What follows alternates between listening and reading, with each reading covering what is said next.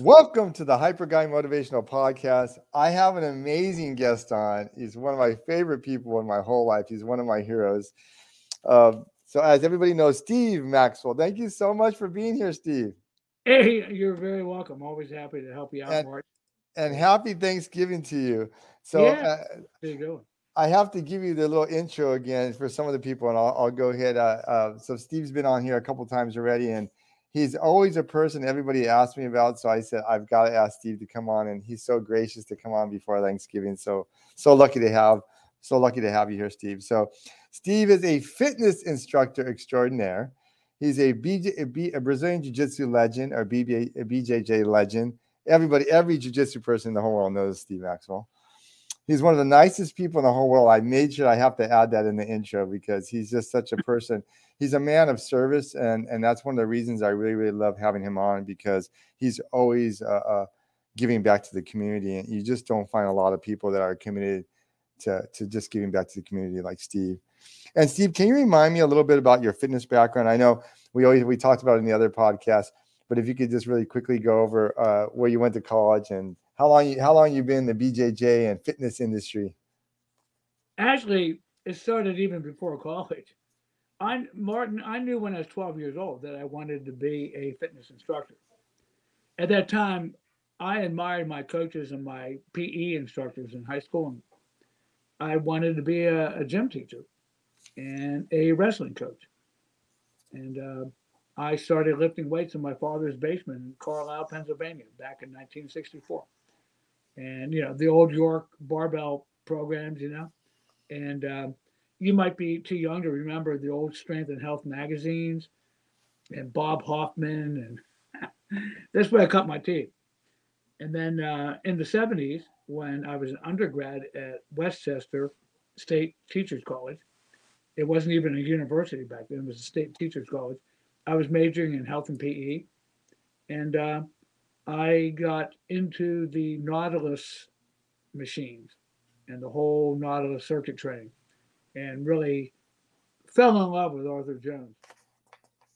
Fast forward, after graduating, I coached wrestling, taught PE in the high school for a while. I segged into the adult fitness industry, and I found I liked working with older adults more than the kids. Kids are pretty tough. Even back in the 70s, they were pretty tough to deal with. And although I did love coaching wrestling. And then I was always looking for that magic something to replace wrestling. I wrestled 4 years, NCAA Division I, and that was like the highlight of my life. I was always looking for something to replace the thrill I got from all those years of wrestling. And I wrestled like the freestyle circuit for a while, but I had to make my living, Wrestling's a young man's game. And then around 1989, I discovered the Gracie Brothers. And I had worked as fitness director and at a bunch of different center city gyms in Philadelphia. And discovered Gracie Jiu-Jitsu around 88, I guess. And then opened up my own gym, Maxercise, in January of 1990 on a shoestring budget, and opened up the first BJJ school in the eastern United States. And I was primarily staying with high-intensity training model, hammer strength, vintage Nautilus with retrofitted cams. Got very involved with super slow. I thought, because most of my clients were elderly, it was ironic because I created this upstairs jiu-jitsu academy where it's all young bucks. And then downstairs, the average age of my clients were mid-40s, early 50s, even people as old as their 80s coming in.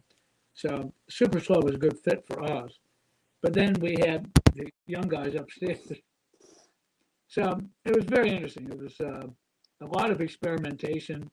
There wasn't any real business models for this type of thing back then. There was no one leading the way. I was the only one on the East Coast. There was no one else. It was just me in Torrance, California. Hey, let me ask you a question, Steve. When you were you're considered one of the best, one of the most amazing BJJ legends around. I mean, everybody, when they bring up your name, they know who you are. What got you into traveling so much? One of the things one of the visions I have of you is you went on these, like, I don't even know how to say it. You went on these, like, journeys where you just, and I think you talked about this in your other podcast, you would put all your stuff in one bag and just, like, travel all over the world. And how do you know what to take? How do you know what to take? And were you scared to go all these journeys? The reason I did it was divorce. I after running my gym and jiu-jitsu school for almost 20 years, like the better part of 2 decades, everything comes to an end. Hey, Steve, there might be something with your mic. Do you, I don't know. There's a little bit of clicking there. Is it still going on? Yeah, it might be. The mic needs to be adjusted a little bit, maybe. Okay, I'm just talking through my iPad here, but how about now? Yeah, I think it's for some reason it's a little bit better. Maybe you have to talk a little closer to it, maybe. Yeah, I can sit a little bit closer. Huh, okay. Anyway, after the divorce, I sold the gym. I literally gave my jiu-jitsu school to a young Brazilian kid I had brought up from Brazil as a slave race, who runs Gracie San Diego, by the way, a fantastic guy. And I went out to Arizona to work with a pro baseball player. He used to be a Philadelphia Philly. And I was working with him as his private coach, conditioning coach. When that contract was up, I moved into a camper van and just kind of drove around for 3 years, living out of my van like a kid. Really loved it, And it was fun. I always liked that kind of nomadic thing. Always had this dream of driving an RV around. I was in my 50s. And then I started getting invitations all over the world, Germany, Europe, UK. And what do you do with a camper van when you're traveling? I mean, you've got to store it somewhere, right? So I decided to sell it and cut all ties. That meant leaving everything down into basically one bag travel. My first time abroad, I had this huge 65-liter bag, and I quickly realized, oh my God, I'm dragging too much crap around. It only took 3 train changes in London, up and down stairs, and trying to hustle to make a train to realize, man, I need something really light. So I figured, you just don't need that much stuff. And I became a true minimalist. I literally lived out of one bag to fit in my back. And I had like a little smaller carry-on, like a little man purse thing, with my papers and, cash and, stuff like that. And I lived that way for damn close to 14 years. I didn't live in any one place. I just moved. So how many countries did you go to, Steve? And at least about 44, I think. What? And then would they just kind of build on each other? Like people would hear about. Yeah, so would they link the trips together? So would they want? Was it like a combination of? Were they like fitness instructor half of it, and then BJJ, or how did that work? It was like a little compilation of everything. Some BJJ, some fitness. I'm into a lot of stuff, and I've been teaching and doing breath work for a long time, which is pretty popular right now. Back then, not so much. I've been into minimalist training for a long time. So, I mean, there was a lot of things that I was doing that people were interested in learning. I've been interested in holistic health, and I've gotten more into the more esoteric health practices, a little Qigong. The breath work is somewhat esoteric for some people. Different forms of meditation, breathing, energy work, things like this. And people found it fascinating. They wanted to learn more. And I would go to where they're at. They'd host me. I'd stay at an Airbnb or a hotel. You can imagine my expenses were pretty good. And I kept that up for a long time. And usually Well, I'll tell you, Mark, after spending a winter in Scandinavia, I said, okay, every winter we're going south where it's warm. I started going to Australia during the northern winter. I'd go down southern hemisphere. I started doing that every year. So usually I would end up wintering in Australia. But in the beginning, man, it was damn cold because, you know, when you're living out of one backpack, it's hard to have summer clothes and winter clothes. You know? So what did you take? Did you ever get in a situation where you're like, I don't have clothes. I'm supposed to dress up and go to this event, or I'm supposed to like go to this thing and I have to wear nice clothes, but I only bought these travel clothes. What did you do? Well, I said to myself a long time ago, any place where I have to wear a coat and tie or a suit, I don't want to have anything to do with it, man. Nothing. I don't go to birthday parties. I don't go to bar mitzvahs. I don't go to funerals. I don't go to weddings. I don't care about that stuff, you know. Any place where I have to dress up, that's not a place for me. You know, I'm just myself. I wear clean, nice clothes, but nothing fancy, you know. And what's your favorite thing about Australia? You traveled all these places in the world, and I just like the Aussies. I like the people in Australia. I just thought they were very warm and friendly and damn funny. Very quirky sense of humor. And I love the Australian slang. They had the funniest words for things. I just thought it was hilarious. Very, very witty, you know? And let me ask you this. But that wasn't my favorite country. So, yeah, I think you – yeah, I want to hear what was your favorite country? I think Austria. Austria and Bavaria in Germany. Oh, my God, so beautiful. Really liked it there, man. Really. What do you like about those places? I like mountains and lakes and, you know, picturesque, you know, the Alps. I mean, God, you can't go wrong with it. What about the best food? What's the best food you've had? Well, I mean, I got good food everywhere.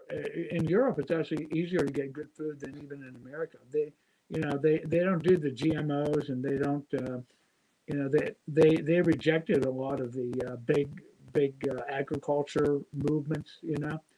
You can still get, like, really good farmers market stuff. You know, you have to be selective.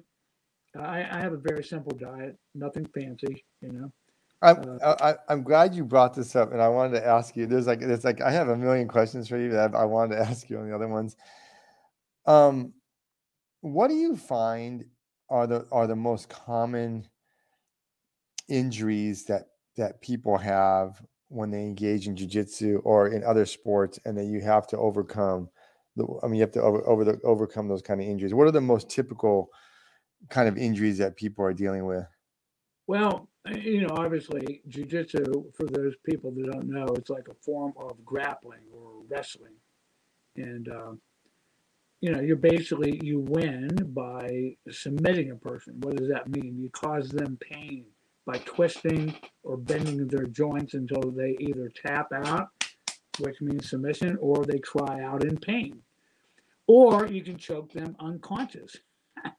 That's a rough sport. But ironically, I had fewer injuries doing jiu-jitsu than I did doing regular folk style and freestyle wrestling.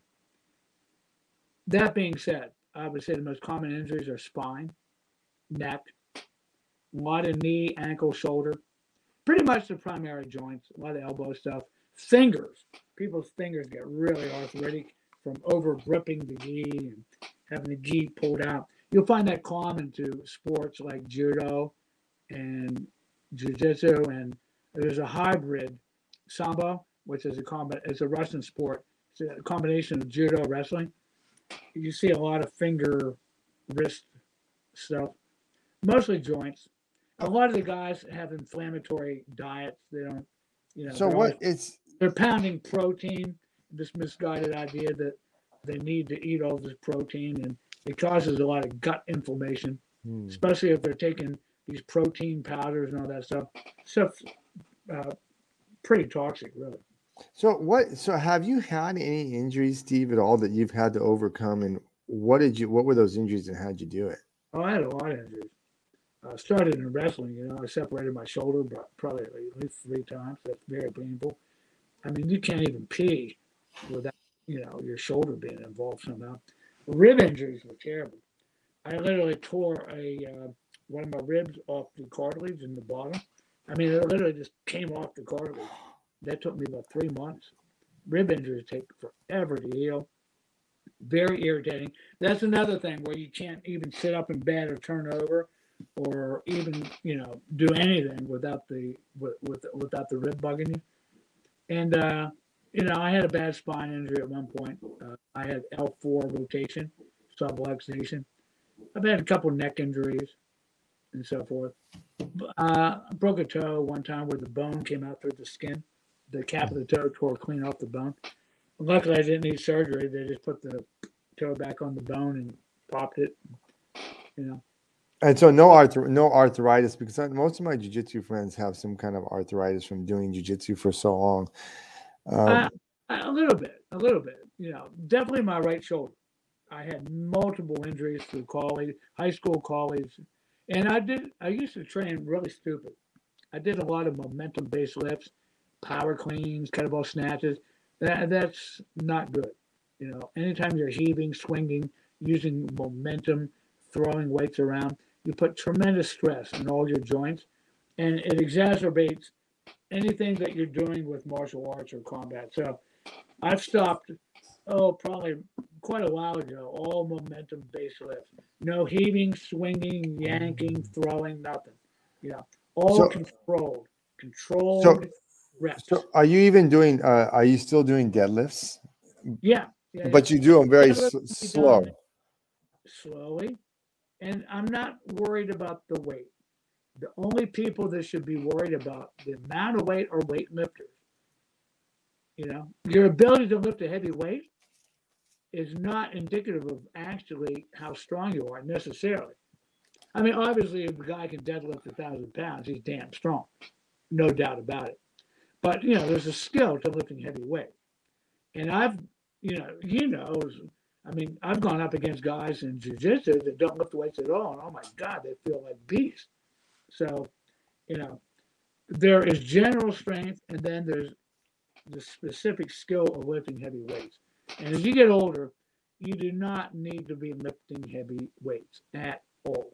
So you can use lighter weights with high tension repetitions, not using momentum, being careful, what we call turnarounds, like being able to change direction slowly and smoothly, and give yourself, really kick your own ass with a great workout with no injury.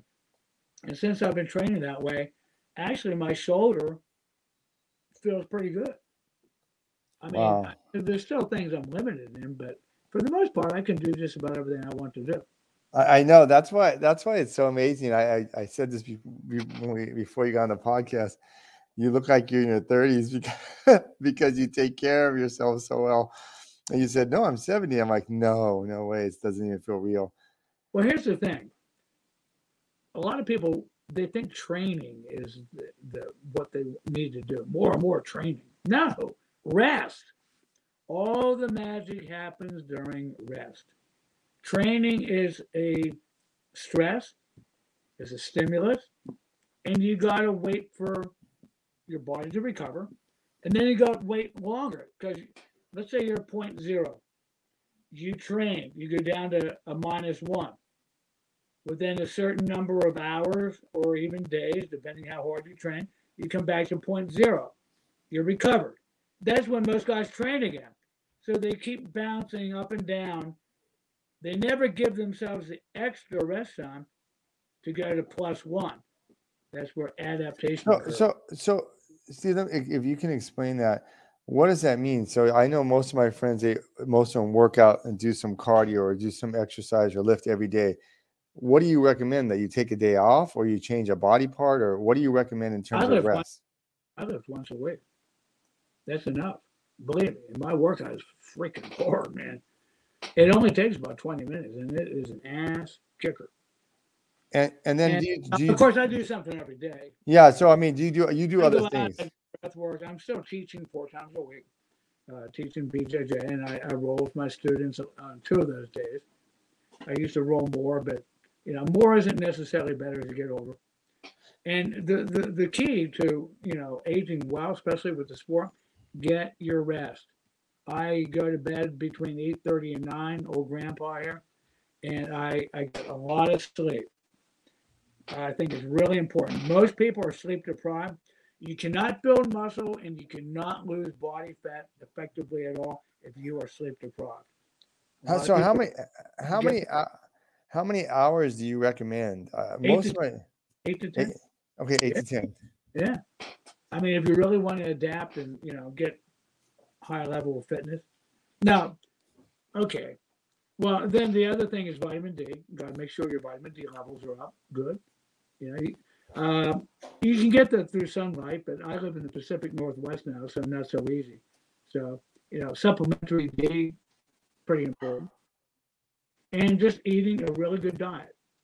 That means staying away from the glutens, staying away from the nightshades, you know, like the tomatoes and the potatoes and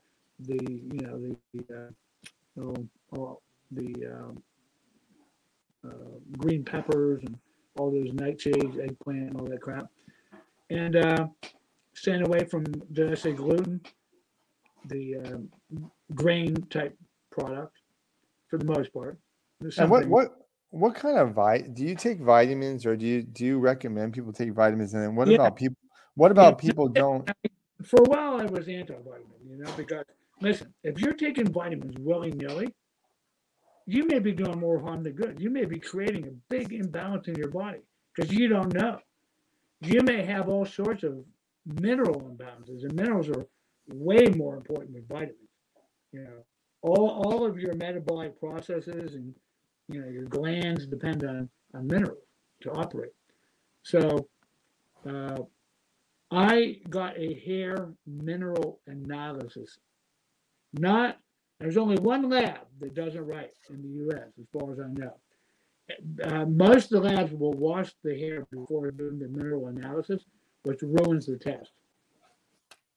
So this lab does not wash the hair. They analyze your hair. You can see what toxic minerals you have in your body, you know, toxic metals. I had elevated mercury. I was eating seafood. I don't recommend seafood other than sardines because there's so much mercury in all seafood. Unfortunately, our food supply has been ruined. And I found some copper, zinc imbalance. I had elevated mercury and cadmium and aluminum. So I was given supplements. I went to this guy, real biochemist, nutritionist, who analyzed my hair mineral analysis, and he prescribed for me what I needed to bring me back into balance. And once I get balance, I won't need all those supplements anymore, for the most part.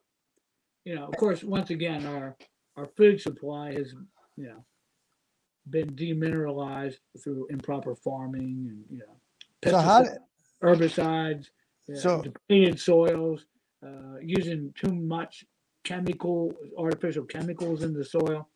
It's altered our food supply. It's not, an apple is not the same thing.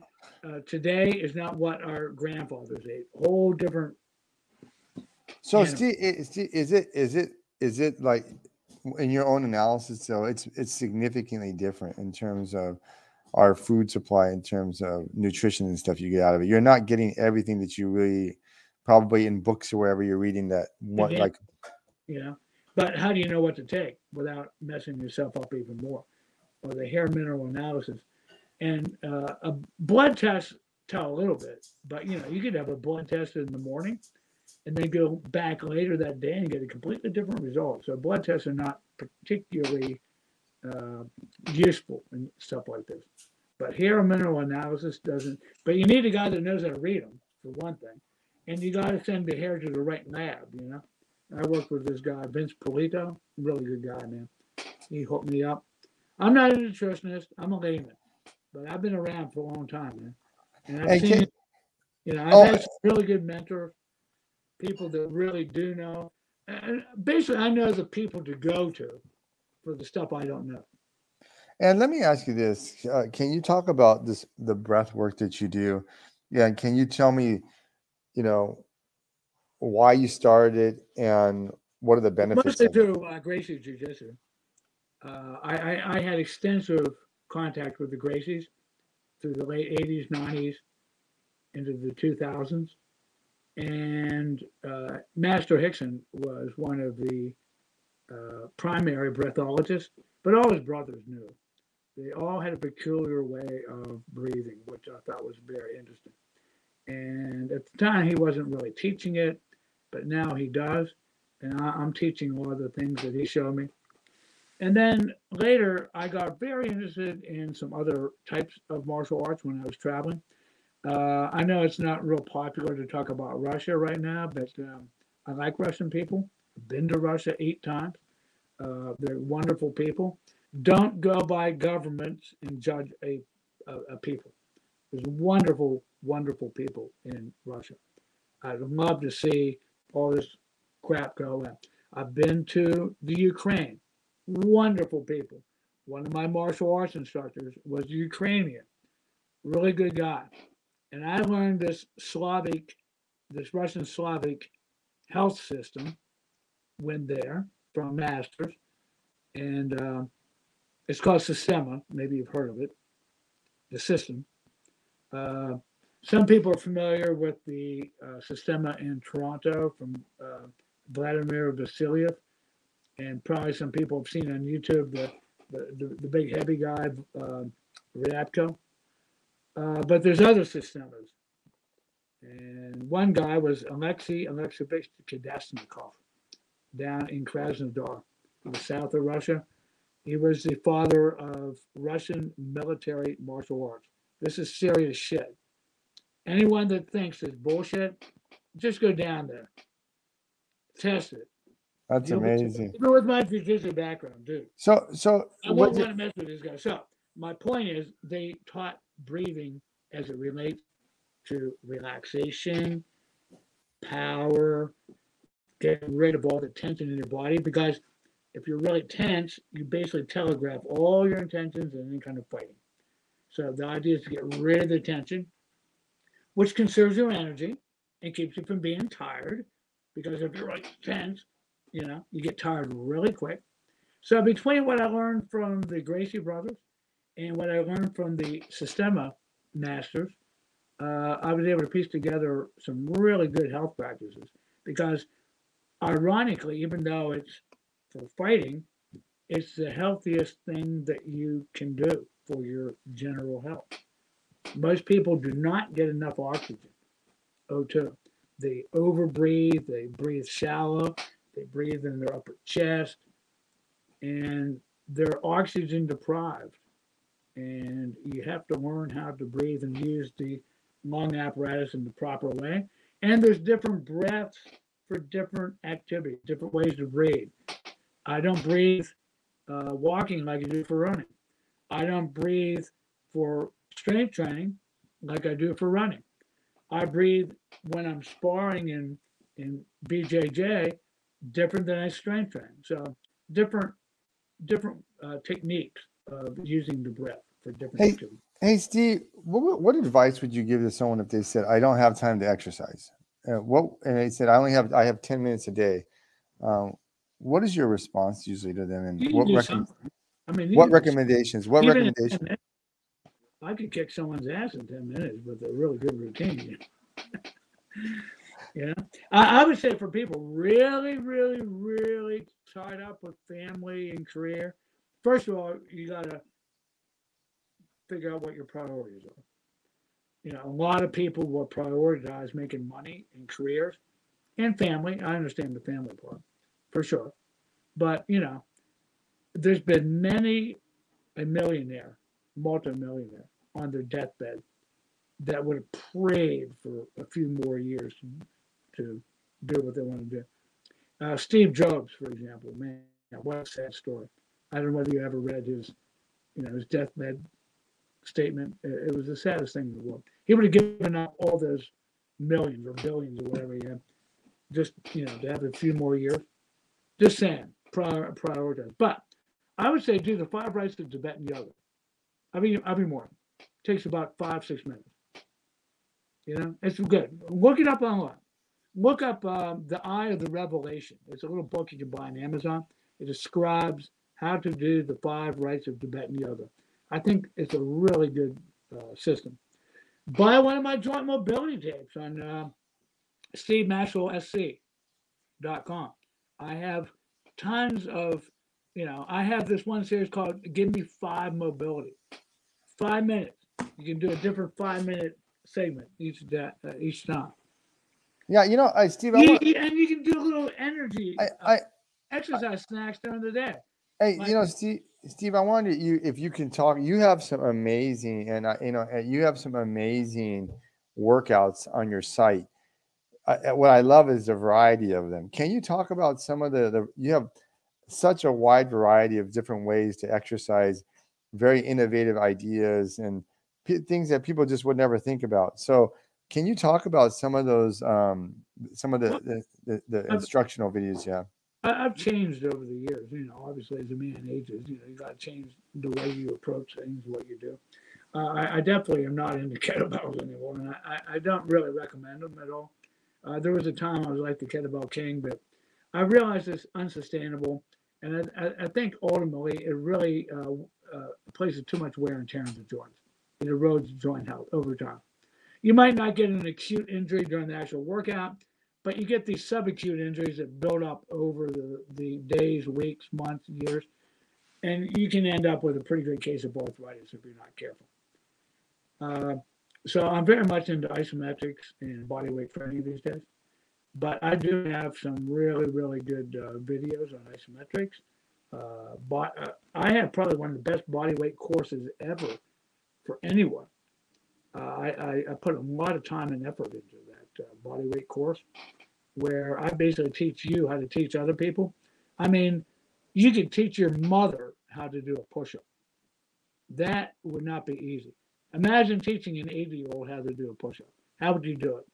Well, I know how, and I show you how on that bodyweight course. And I love all your I mean, when I looked at your site, you know, looked at your site even just over a year ago. I've been looking at your site for much longer than that. I honestly never thought I'd have the amazing opportunity to interview you. So I'm very, very fortunate I get to do that all the time. And one of the things I just started a new thing where I was a little reluctant in the beginning, but for a nominal fee, you can join my site and get access to every single video on there. Plus, I do monthly updates and continuous videos about what I'm up to, what I'm into, what I do. I write a blog article. I'm always uploading new videos. And for $400 a year, you can get access to every single thing on there. And Steve, let me ask you this: how do you balance your life so well? You have a you have an extremely busy schedule. To be honest with you, I don't even know how you're able to get on to so many shows and podcasts that you have over the years. How do you have such a balanced lifestyle? I know you had a camp recently. You're extremely busy. Well, I was really busy when I was traveling. I mean, it got pretty exhausted towards the end, Morgan. I mean, I got really tired. I started getting a little burnt out. And just before the pandemic, I pulled off the road. I was actually warned. This may sound unusual, maybe strange. I had an astrologer that warned me almost a year in advance to get off the road before 2020. That in early 2020, there was going to be some type of worldwide disaster. And he kept he didn't know what it was. He couldn't pinpoint exactly what it was. But he said it was going to be really big, and it was going to, he kept using the word martial, like martial law, which is basically what those damn mandates were, Unconstitutional mandates. Martial law. Yeah, AC, let me ask you a question. And, anyway, I pulled off the road and I set myself up for an online business. I do online personal training, in-person Zoom sessions like we're doing now. It's amazing how much you can accomplish even online. So I was able to keep, like a lot of people I met in Europe, they would sign up for weekly workouts. Some people want to just do a monthly thing where they work out on their own. And then once a month, I meet with them online. We discuss their programs and their diet. And then they send me email logs on both diet and the workout progress. And some people just work out with me live once or twice a week. And I set that business up. So I was able to engineer my life so that I can prioritize, you know, self-cultivation. So I block off my schedule so that I can do my health practices. Hey, Steve, what's the difference that you've noticed? Because you've trained professional athletes and just our novice athletes. What is the difference in terms of their training and drive to succeed, I guess? Or is there a difference? Not always. I mean, obviously the professional, his livelihood depends on it. So he's a little bit, you know, more motivated. But you know what I find, Martin? Discipline trumps motivation. You know, being motivated is fleeting. It's a feeling. You know how feelings come and go. Feelings are based on moods. You know, moods could be anything from your tummy kind of hurts and you're in a bad mood to whatever, you know. So motivation, you can't depend on it. You can't. But discipline, establishing habits and sticking with them. I'm not talking about putting yourself in a rut, you know. But establishing good positive habits and being very disciplined to follow through. Things that you know are good for you, things that you know you should do, and you do them because you should, not because you necessarily enjoy them all the time. So that's a big one. And as far as working out high-level athletes, basically anyone can work with a high-level athlete. They're genetically superior people. You know, you have this big bell curve with the far end, you know, really low. And then in the middle, you have most of us. And then on the other end, you have like a very small percentage of people with the genetics to be elite athletes or bodybuilders or fitness models. And then most of us are somewhere in between. So and can you tell the difference? The extreme end where people are like genetic superiors, they would grow and get strong and muscular and be better, even if they didn't train at all, than most people. It's true. So you can tell, Steve, can you tell, like you're saying, like they're genetically these professional athletes, can you tell the difference? Like, is there a significant difference that you've noticed? Like recoverability, their ability to recover from hard work. Now, I'm not saying that they're great only because of their genetics, because they're going up against other genetic wonders. So yes, these guys work very, very hard at their trade and their sport and what they do. They really put the time in. I'm not saying that.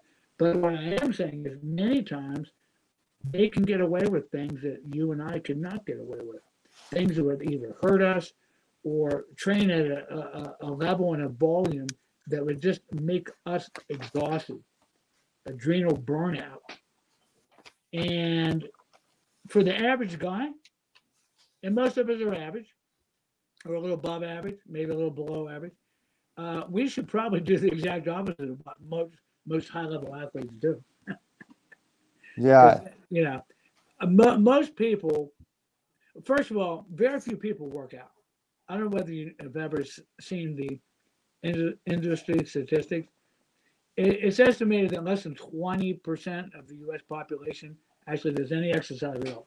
I'm talking about, you know, things like walking the dog and going out every day. And then of that, about 11% probably are strength training. It's pretty small, although it seems like there's millions and millions. It's only because they all congregate in the same places, the gym. And of that group, of that 11%, maybe 0.1% of 1% are elite. Elite. Let me ask you. Small little group. So, let me ask you. What, in your view, what made? And it's going to lead into another question. What made Rickson Gracie so much better than the other Gracies? When we're talking about. I mean, we know he's a BJJ legend. When you talk about. Was there anything that you saw in Rickson or Hoist or any of them that just could have really stood out for you? Well, for one thing, you ever notice his physique was different than the other boys? He was more muscular and stronger. And if you have two people of equal skill, the stronger, better conditioned guy is always going to be better. And he was just a genetic phenom, a real wonder. Really amazing. And he was not the best teacher. I think the best teacher was his brother Rorion, the eldest son. But Rorion was not particularly a good athlete, but amazing teacher, great practitioner of jiu-jitsu. His kids are amazing too. The kids, Henry Hiron, amazing. Amazing. And let me ask you this: there's always, I think we touched about on this a little bit before, but there's like the trend between jiu-jitsu and teaching jiu-jitsu in terms of self-defense versus I'd say tournament BJJ. Do you still teach the self-defense part of it? And that's all I want to teach. Everything's geared towards defending yourself. Now, I do teach some technical, what they call technical jiu-jitsu. Jiu-jitsu versus jiu-jitsu. But every student gets a really solid foundation in basic stand-up self-defense, because every fight starts standing up. There was a meme out. I specialize in ground fighting, but I can't take it to the ground. I don't. That's college wrestling. I find that horrifying. That's what it frustrates me, because I started out doing stand-up Japanese jiu-jitsu before I started doing Brazilian jiu-jitsu, and I had some really friends that were high-level jiu-jitsu judo practitioners, and they became they moved over to jiu-jitsu. But one of the things they'd always say is when they first went to Brazilian jiu-jitsu is like, Fig, I just start off by a hip throw. I'll just hip throw him, and you know what, and it knocked the wind out of him, and the fight's over. And I just say to myself, it just like you said. You can't start off on your knees, giving yourselves a fist bump, and then go into that's just not going to happen on the street. So now, that being said, that is a fun little game that you can play, and you can do it well into advanced age. I play that game and I enjoy it, and I realize what it is, and it's certainly not realistic for other than matching your BJJ skills against someone else on the ground, but. Everyone should learn how to, defend against a punch, a kick, headbutt, any kind of grab, bear hugs, getting pulled or choked from behind, someone grabbing your jacket. But, here's something interesting. A lot of guys take boxing or kickboxing thinking that they need that for self-defense. No, you don't. I'm 70 years old. Who am I going to be punching out and up? First of all, if I even get into a confrontation, I already screwed up on so many levels. I missed all the signals building up to that. My awareness was gone, man. But like Choco Wilnick says, and I agree with him 100%, you don't need to be a kickboxer or a karate man or a Muay Thai guy to defend against a guy trying to punch you. All you need is distance. Keeping distance, running away. And if the guy comes to you, it's very easy to close the gap and clinch. And that's where our game starts. The moment I put my hands or you grab me, I'm very comfortable there. And I'm comfortable standing on the ground on top, on the ground on the bottom. Would I want to be on an asphalt parking lot on the ground? No. I avoid it at all costs. But I could. I wear those tough outdoor pants, They're going to be fun when I get there. So what do you tell parents? I'm sure you've had this situation. What do you tell parents when they say, I want my son to be like the number one tournament jiu-jitsu guy, or woman. What do you say to them? Well, I say, first, it got to be fun. The kid got to be having a good time. If you put emphasis on winning, most kids, they don't quit. They don't quit because they're bored with the sport or anything. They quit because they get beat out. They expect that they have to win all the time. And no one wins all the time. And so many of these parents are living vicariously through the kids, you know, like the Little League syndrome, you know, putting all this pressure. Let the kid just play and have fun with it, you know. When they get old enough, they'll decide for themselves where they want to take it. The other thing, you know, I hear parents say, well, I'm going to enroll my kid in karate so he can defend himself against bullies. Man, that's a good way to get your kid kicked out of school. You know, with all these politically correct school programs now, where the kids are confused about their gender and all the crazy stuff, man. They don't even know what sex they are anymore. They if you punch Johnny in the nose in school, you're getting thrown out, man. You are. But with jiu-jitsu, you can basically squeeze a guy a little bit, you know, defend yourself. No one's getting a bloody nose. No one's getting chipped tooth, you know. You can pretty much control yourself. And the Gracie program called Bullyproof for Children, best ever. And you don't use the violence of kicking and punching. I mean, those things can be taught. There is a time and place, maybe for that. But certainly, you know, a lot of stuff goes on in school that the teachers don't catch. A lot of stuff behind the scenes, and the teachers aren't aware of it on the playground, in the bathrooms, you know.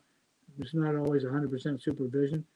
And, you know, you want your daughter and your son to know how to handle themselves, but not necessarily with the violence of busting someone in the nose. Hey, what is your teaching style, Steve? I mean, do you teach differently with kids versus adults? Yeah, with kids, it's all play. You got to disguise everything as play, depending on how young you are, you know. From, you know, like usually by the time they can go to school, you know, like first grade up, they can start learning BJJ. You teach one or two basic skills, and then you have a catch. Well, if you train this skill and you show me you can do it, well, then we're going to play a game. And the game is the hook, because they love to play games at that age. And the game is always martial related in some way. I used to have like 20 different games that rotate, all geared towards developing attributes for martial arts, but fun little games, really fun, competitive, you know. And what about? I always believe that, you know, there's no such thing as participation trophies or participation ribbons. No. There's winners and there's losers. It's okay to lose. It is, but okay, the winner gets the trophy. And what do you do? Like do. Because, like I said, you teach adults and children as well. Do you still speak about, like, you know, the old, you know, jiu-jitsu place? They give you life lessons too. Do you have those discussions with kids about, hey, this is what's? Well, I don't really have that much contact with children anymore, but I do have a lot of young adults. You know, 20-somethings. I mean, it's still like a kid to me, still like a child to me. I mean, wow. When I was in my 20s, I didn't know much, you know. Thought I knew everything. I realized I didn't know anything.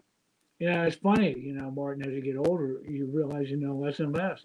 I mean, every day I wake up and thinking, man, I don't know anything.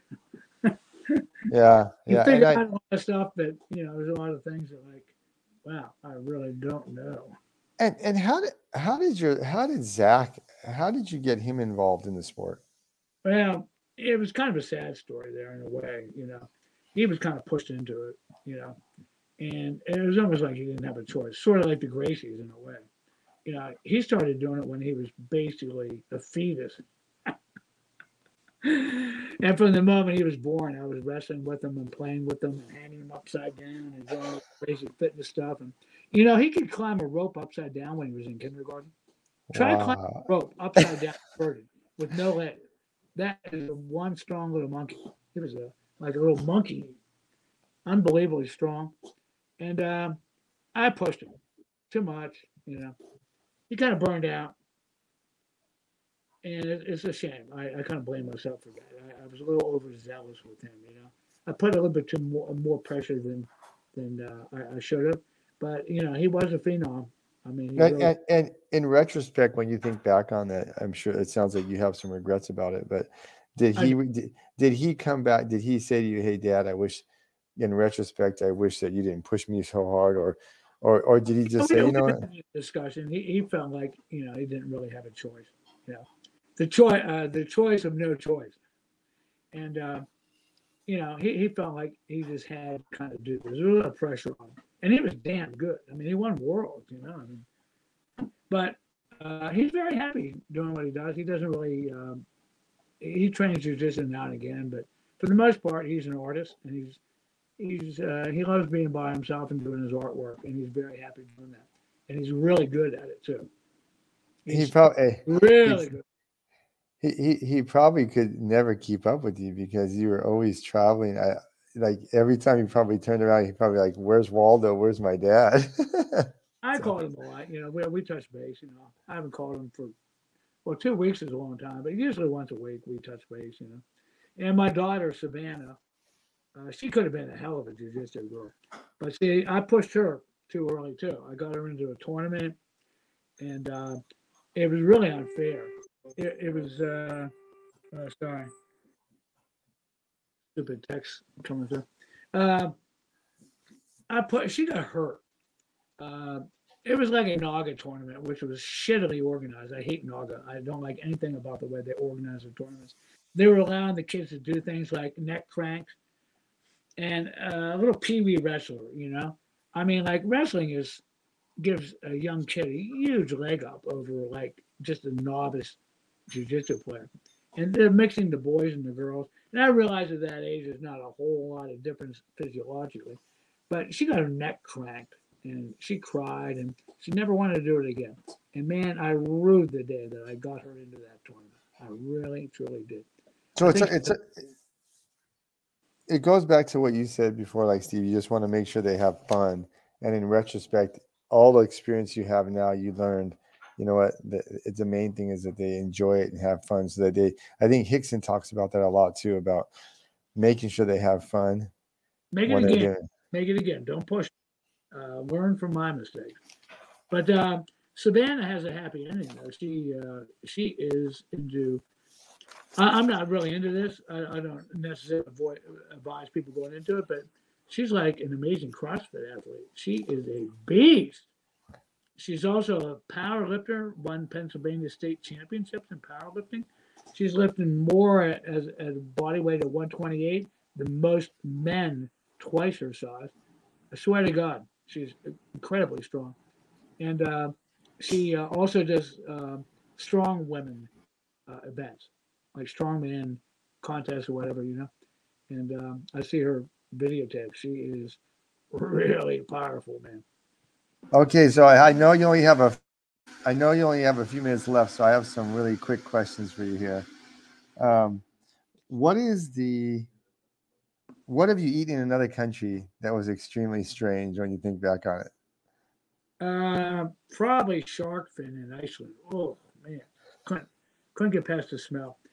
It was like kind of like a fermented, rotted shark fin, which is considered a delicacy. Get past it. However, I love the sheep's head.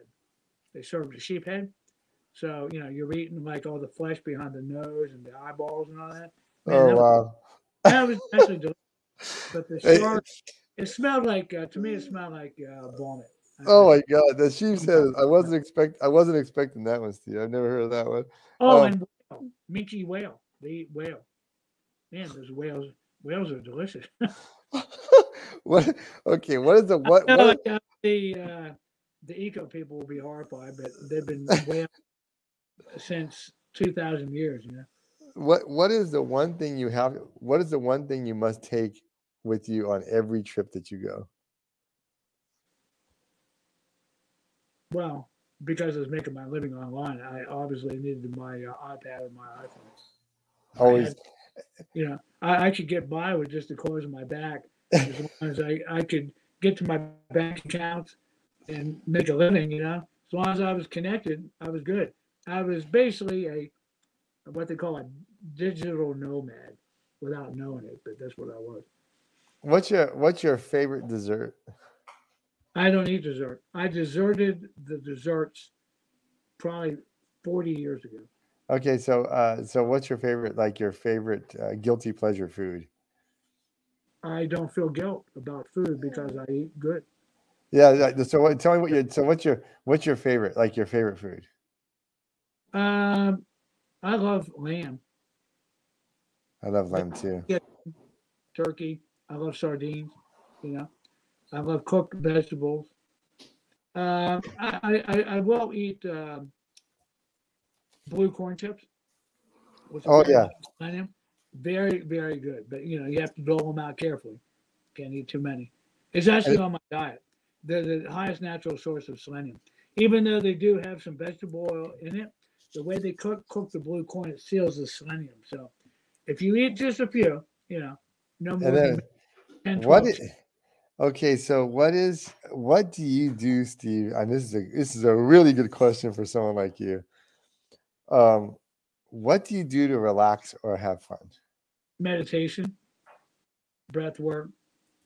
I do this thing called pulling down, where I pull the energy through the fine energy channels in my body.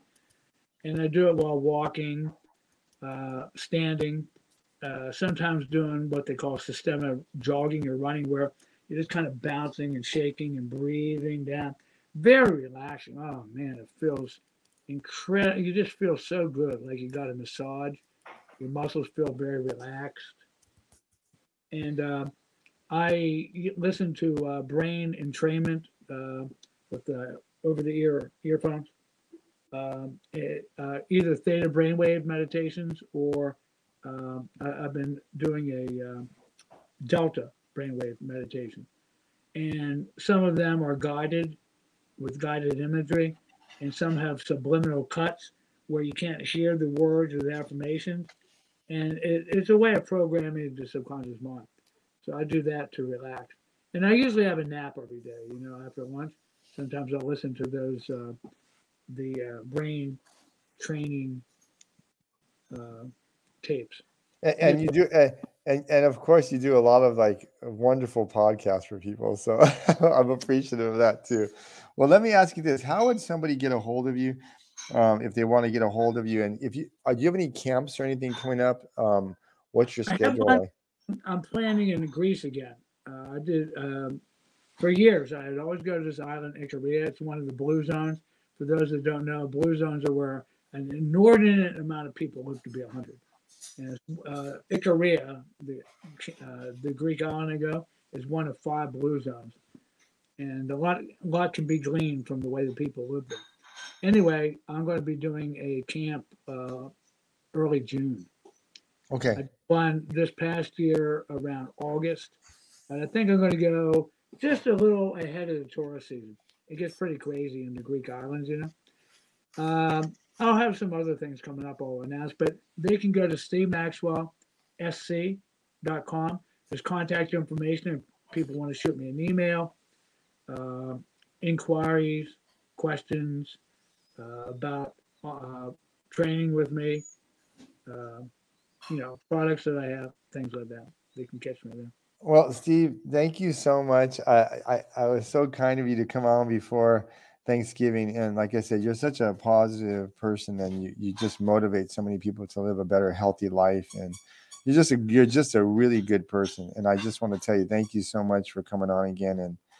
And I just have such high regard for you. I owe you a nice meal when you come out here to Cali, but thank you so much for being on. I'm very appreciative. I appreciate it, Martin, and have a great holidays. We're coming into, it's going to happen real quick. Before you blink, it's going to be Christmas. Yes, it will be. It'll be 2023 before we know it. Yes, and like I said, if you ever come out here, just know I owe you a nice healthy meal. I'd love to have that with you. That's the only kind I eat, healthy meal. Exactly. Well, have a great holiday, and we'll be talking soon. And thanks again, Steve, for everything. Bye bye now. Have a good one. Take care, my friend. Bye bye.